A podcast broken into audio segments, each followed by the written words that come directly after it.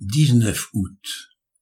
2 Chroniques chapitre 35, Daniel chapitre 2 versets 24 à 49, Premier épître de Jean chapitre 5.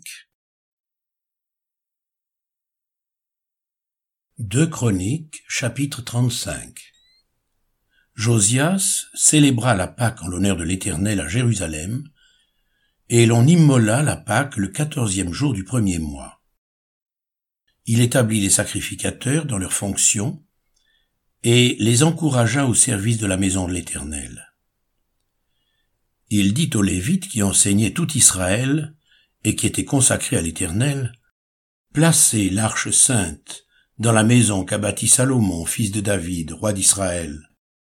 Vous n'avez plus à la porter sur l'épaule. Servez maintenant l'Éternel votre Dieu et son peuple d'Israël. Tenez-vous prêts selon vos maisons paternelles, selon vos divisions, comme l'ont réglé par écrit David, roi d'Israël, et Salomon son fils. Occupez vos places dans le sanctuaire, d'après les différentes maisons paternelles de vos frères, les fils du peuple, et d'après la classification des maisons paternelles des Lévites. Immolez la Pâque, sanctifiez-vous, et préparez-la pour vos frères en vous conformant à la parole de l'Éternel prononcée par Moïse. Josias donna aux gens du peuple, à tous ceux qui se trouvaient là, des agneaux et des chevreaux, au nombre de trente mille, le tout pour la Pâque et trois mille bœufs. Cela fut pris sur les biens du roi. Ses chefs firent de bon gré un présent au peuple, aux sacrificateurs et aux Lévites. Ilkija, Zacharie et Jéiel, princes de la maison de Dieu, donnèrent aux sacrificateurs pour la Pâque deux mille six cents agneaux et trois cents bœufs. Konania, Shemaéja et Nethanéel, ses frères Achabia, Jéiel et Josabad, chefs des Lévites, donnèrent aux Lévites pour la Pâque cinq mille agneaux et cinq cents bœufs. Le service s'organisa, et les sacrificateurs et les Lévites occupèrent leur place, selon leur division, d'après l'ordre du roi. Ils immolèrent la Pâque, les sacrificateurs répandirent le sang qu'ils recevaient de la main des Lévites, et les Lévites dépouillèrent les victimes. Ils mirent à part les holocaustes pour les donner aux différentes maisons paternelles des gens du peuple, afin qu'ils les offrent à l'Éternel, comme il est écrit dans le livre de Moïse. Et de même pour les bœufs.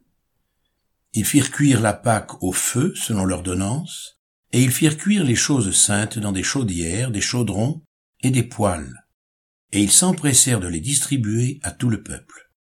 Ensuite, ils préparèrent ce qui était pour eux et pour les sacrificateurs, car les sacrificateurs fils d'Aaron furent occupés jusqu'à la nuit à offrir les holocaustes et les graisses. C'est pourquoi les Lévites préparèrent ce qui était pour eux et pour les sacrificateurs fils d'Aaron. Les chantres, fils d'Azaph, étaient à leur place, selon l'ordre de David, d'Azaph, d'Eman et de Gédutin le voyant du roi, et les portiers étaient à chaque porte. Ils n'eurent pas à se détourner de leur office, car leurs frères les Lévites préparèrent ce qui était pour eux. Ainsi fut organisé ce jour-là tout le service de l'Éternel pour faire la Pâque et pour offrir des holocaustes sur l'autel de l'Éternel, d'après l'ordre du roi Josias. Les enfants d'Israël, qui se trouvaient là, célébrèrent la Pâque en ce temps-là, et la fête des pains sans levain, pendant sept jours.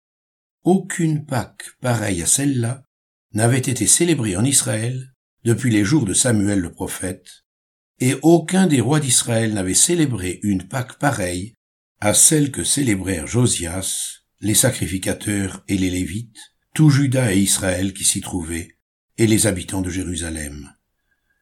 Ce fut la dix-huitième année du règne de Josias que cette Pâque fut célébrée. Après tout cela, après que Josias eut réparé la maison de l'Éternel, Néco, roi d'Égypte, monta pour combattre Carchemish sur l'Euphrate. Josias marcha à sa rencontre, et Néco lui envoya des messagers pour dire Qu'y a-t-il entre moi et toi, roi de Juda? Ce n'est pas contre toi que je viens aujourd'hui, c'est contre une maison avec laquelle je suis en guerre. Et Dieu m'a dit de me hâter. Ne t'oppose pas à Dieu qui est avec moi, de peur qu'il ne te détruise. Mais Josias ne se détourna point de lui, et il se déguisa pour l'attaquer sans écouter les paroles de Nécho, qui venaient de la bouche de Dieu. Il s'avança pour combattre dans la vallée de Megiddo. Les archers tirèrent sur le roi Josias, et le roi dit à ses serviteurs, Emportez-moi, car je suis gravement blessé. Ses serviteurs l'emportèrent du char, le mirent dans un second char qui était à lui, et l'amenèrent à Jérusalem. Il mourut et fut enterré dans le sépulcre de ses pères. Tout Juda et Jérusalem pleurèrent Josias. Jérémie fit une complainte sur Josias. Tous les chanteurs et toutes les chanteuses ont parlé de Josias dans leurs complaintes jusqu'à ce jour, et en ont établi la coutume en Israël. Ces chants sont écrits dans les complaintes. Le reste des actions de Judas et ses œuvres de piété, telles que les prescrit la loi de l'Éternel, ses premières et ses dernières actions, cela est écrit dans le livre des rois d'Israël et de Juda.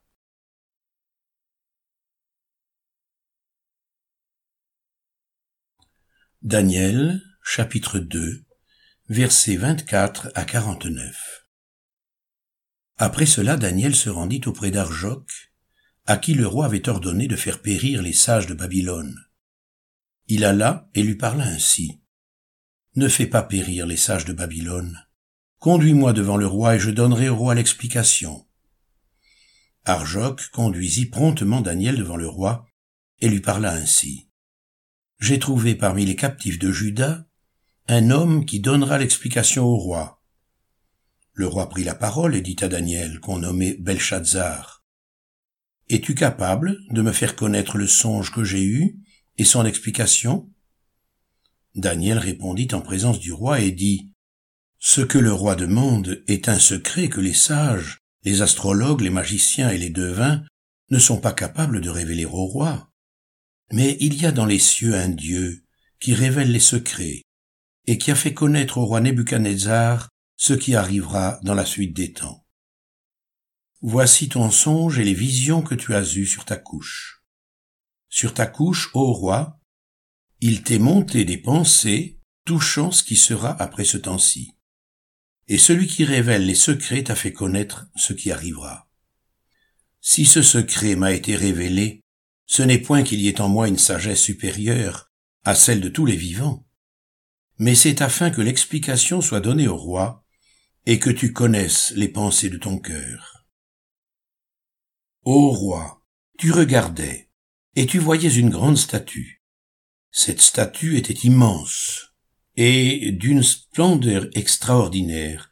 Elle était debout devant toi, et son aspect était terrible.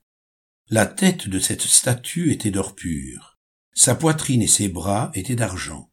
Son ventre et ses cuisses étaient d'airain, ses jambes de fer, ses pieds en partie de fer et en partie d'argile. Tu regardais, lorsqu'une pierre se détacha sans le secours d'aucune main, frappa les pieds de fer et d'argile de la statue, et les mit en pièces. Alors, le fer, l'argile, l'airain, l'argent et l'or furent brisés ensemble, et devinrent comme la balle qui s'échappe du nerf en été. Le vent les emporta, et nulle trace n'en fut retrouvée. Mais la pierre qui avait frappé la statue devint une grande montagne et remplit toute la terre. Voilà le songe. Nous en donnerons l'explication devant le roi. Ô roi, tu es le roi des rois, car le Dieu des cieux t'a donné l'empire, la puissance, la force et la gloire. Il a remis entre tes mains en quelques lieux qu'ils habitent les enfants des hommes, les bêtes des champs et les oiseaux du ciel, et il t'a fait dominer sur eux tous. C'est toi qui es la tête d'or. Après toi, il s'élèvera un autre royaume, moindre que le tien, puis un troisième royaume qui sera d'airain et qui dominera sur toute la terre. Il y aura un quatrième royaume, fort comme du fer. De même que le fer brise et rompt tout, il brisera et rompra tout, comme le fer qui met tout en pièces. Et comme tu as vu les pieds et les orteils en partie d'argile de potier et en partie de fer, ce royaume sera divisé. Mais il y aura en lui quelque chose de la force du fer, parce que tu as vu le fer mêlé avec l'argile.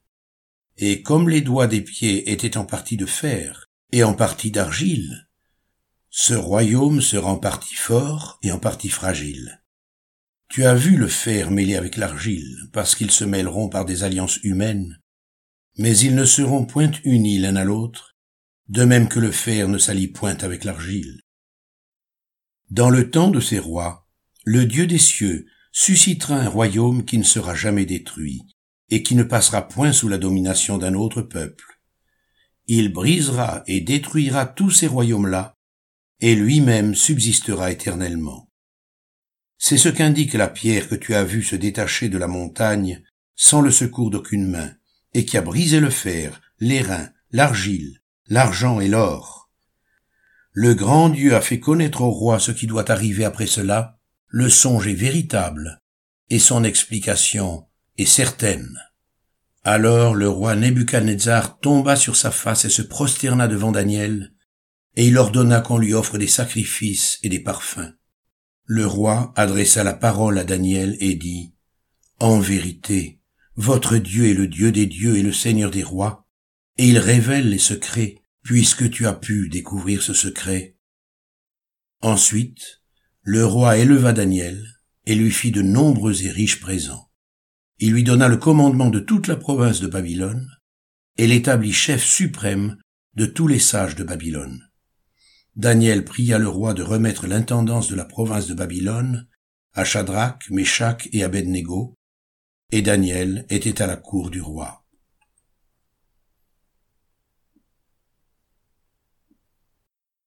Première épître de Jean, chapitre 5 Quiconque croit que Jésus est le Christ est né de Dieu, et quiconque aime celui qui l'a engendré aime aussi celui qui est né de lui. Nous connaissons que nous aimons les enfants de Dieu lorsque nous aimons Dieu et que nous pratiquons ses commandements. Car l'amour de Dieu consiste à garder ses commandements, et ses commandements ne sont pas pénibles, car tout ce qui est né de Dieu triomphe du monde, et la victoire qui triomphe du monde, c'est notre foi. Qui est celui qui a triomphé du monde, sinon celui qui croit que Jésus est le Fils de Dieu? C'est lui, Jésus-Christ, qui est venu avec de l'eau et du sang. Non avec l'eau seulement, mais avec l'eau et avec le sang. Et c'est l'Esprit qui rend témoignage, parce que l'Esprit est la vérité. Car il y en a trois qui rendent témoignage, l'Esprit, l'eau et le sang, et les trois sont d'accord. Si nous recevons le témoignage des hommes, le témoignage de Dieu est plus grand, car le témoignage de Dieu consiste en ce qu'il a rendu témoignage à son Fils.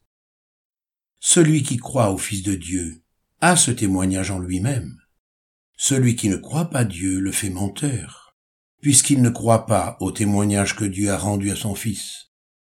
Et voici ce témoignage, c'est que Dieu nous a donné la vie éternelle, et que cette vie est dans son Fils. Celui qui a le Fils a la vie. Celui qui n'a pas le Fils de Dieu n'a pas la vie. Je vous ai écrit ces choses afin que vous sachiez que vous avez la vie éternelle, vous qui croyez au nom du Fils de Dieu. Nous avons auprès de lui cette assurance, que si nous demandons quelque chose selon sa volonté, il nous écoute. Et si nous savons qu'il nous écoute, nous savons que nous possédons la chose que nous lui avons demandée, quelle qu'elle soit. Si quelqu'un voit son frère commettre un péché qui ne mène point à la mort, qu'il prie, et Dieu donnera la vie à ce frère. Il la donnera à ceux qui commettent un péché qui ne mène point à la mort. Il y a un péché qui mène à la mort, ce n'est pas pour ce péché-là que je dis de prier. Toute iniquité est un péché, et il y a tel péché qui ne mène pas à la mort.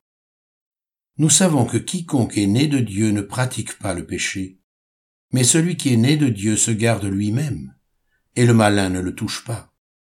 Nous savons que nous sommes de Dieu, et que le monde entier est sous la puissance du malin. Nous savons aussi que le Fils de Dieu est venu, et qu'il nous a donné l'intelligence pour connaître le véritable. Et nous sommes dans le véritable en son Fils Jésus-Christ. C'est lui qui est le Dieu véritable, et la vie éternelle. Petits enfants, gardez-vous des idoles.